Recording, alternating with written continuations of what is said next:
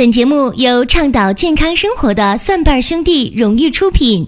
添加公众微信“蒜瓣兄弟”，给你更多惊喜。欢迎大家继续的关注收听老中医说，医药新鲜热评。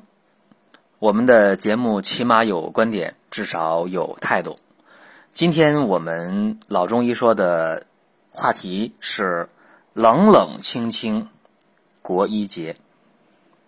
今天呢是三月十七号，是第八十六个国医节。呃，我讲到这，今天是第八十六个国医节，很多人就纳闷儿啊，我咋没听过什么叫国医节呢？没听过，因为没听过，当然也就不知道这国医节还能有什么样的活动啊。说国医节是咱们吃什么东西纪念呢？还是搞什么聚会庆祝啊？哎，大家没有发现有这样的庆祝，有这样的一个呃狂欢都没有。呃，别说普通的听众啊，不知道这个国医节，其实在医务界，呃，也很少有人知道国医节，不知道。那么国医是什么呢？国医是咱们中华民族传统的医学的一个统称。这国医里面包括中医。蒙医啊、藏医啊、维医啊、回医啊、傣医啊、瑶医啊，多了去了啊，等等各种少数民族的医学，咱们中国人传统的医学都可以概括到国医当中去。大家以前呢，呃，应该有印象啊，说我还有一档节目叫《寻宝国医》，就是求医不折腾的寻宝国医节目，呃，我主讲的。那么国医是什么呢？现在往往国医和中医基本划等号。啊，偏重于偏执于中医。那既然今天是第八十六个国医节了，那么第一个国医节是从哪来的？对吧？没有一哪有八十六呢？那话说，在一九二九年呢，当时国民党政府的卫生机构的这个主管啊，当时的卫生部的部长叫于云秀，他呢就提出这个废止中医案。这个废止中医案呢，就。可以说是臭名昭著，啊，为啥？因为它是，呃，违背了一个基本的原则。你在中国用了两三千年的中医，你说废止就废止啊？这个也不现实啊！你不让呃中医办学校了，啊，不让中医开医馆了，不让中医开药店了，啊，那你这个东西，你想大家能答应吗？对吧？你普通老百姓也不能答应啊，更何况这个中医界。啊，也不答应，呃，所以当时中医界呢，就是二百多个团体啊，全国呢十七个省市二百多个团体，啊，几百名代表，在一九二九年的三月十七号，就在这个上海，呃，开了一个大会。这个大会的主题是反对废除中医，中国医药万岁！哎，这是当时的一个请愿活动啊，而且从上海直接就到南京了，请愿去了。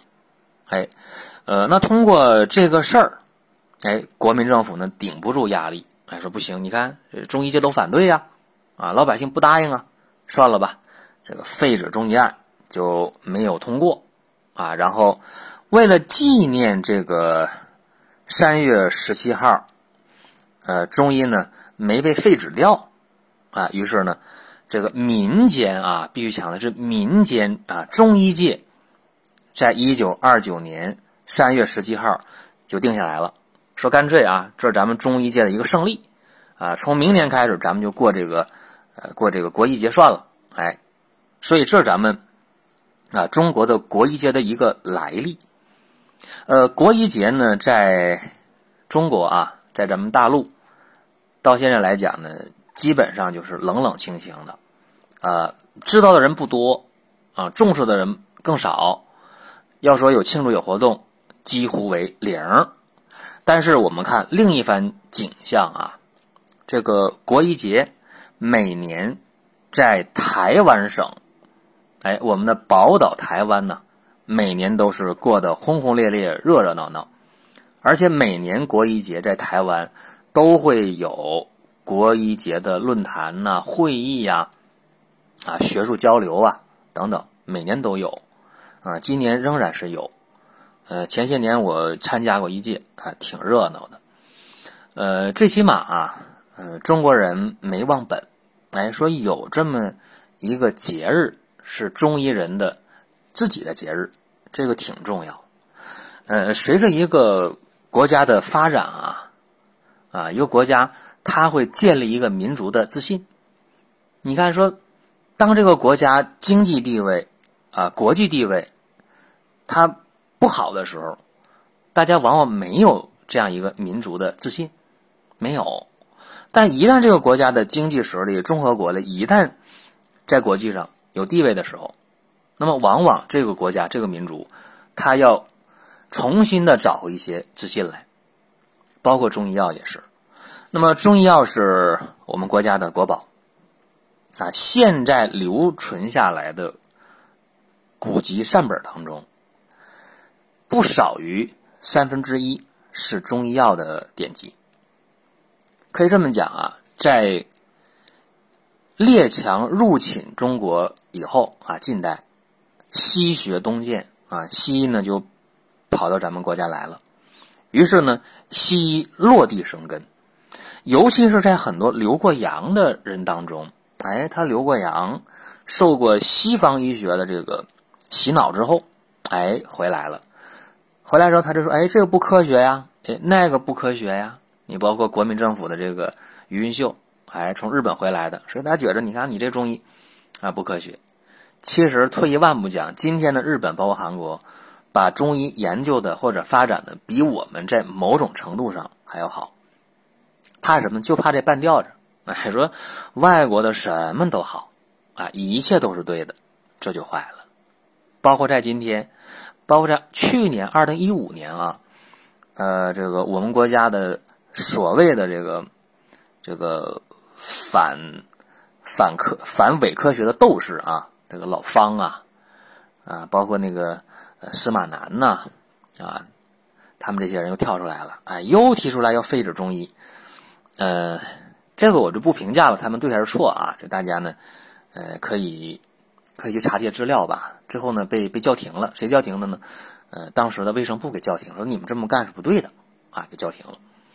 呃，我今天想说的是，中医啊，在历史的长河当中，呃，发展可能有一些不正确的地方，可能有一些糟粕，可能有一些不好的东西，可能确实有。但是，呃，它有更多的是合理性，这个你不能去否认，对吧？所以在第八十六个国医节来临的时候啊，我没看到呃我身边的哪家医院去庆祝这个节日，呃，也没看到哪些医生的组织啊，包括中医的组织去庆祝这个节日，我就感觉到和我几年前在台湾看到的景象是完全完全不一样的。包括今天很多这个中医毕业的医学生啊，到了医院之后，基本就被西化了。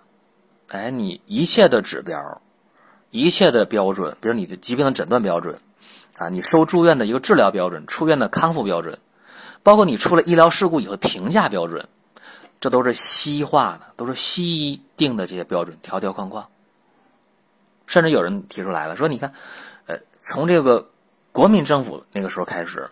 呃，掌握着整个医疗卫生的这个部门，这些说了算的、有话语权的人，他都是西医出身呐。所以呢，一切都是西化的标准。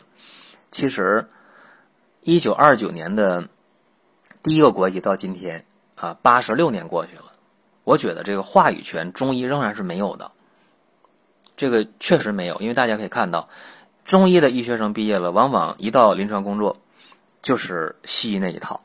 是吧？这是一个现实情况，呃，而且现在的这个中医的传承啊，也做的不好。哎，好多时候你有一些好的家传的东西，拿不出来。比方说你家出了一个很好的一个方剂，哎，那么你有批号吗？没有，没有不让你卖呀，不让你用啊，是吧？啊，比方说你家成一些绝活手艺，然后这个东西呢，就往往就违背了一些。啊，目前的医疗的标准，那么你去给病人用的时候，用好了没人说你好，用坏了你的医疗责任，你的医疗事故，哎，这又是一个现实。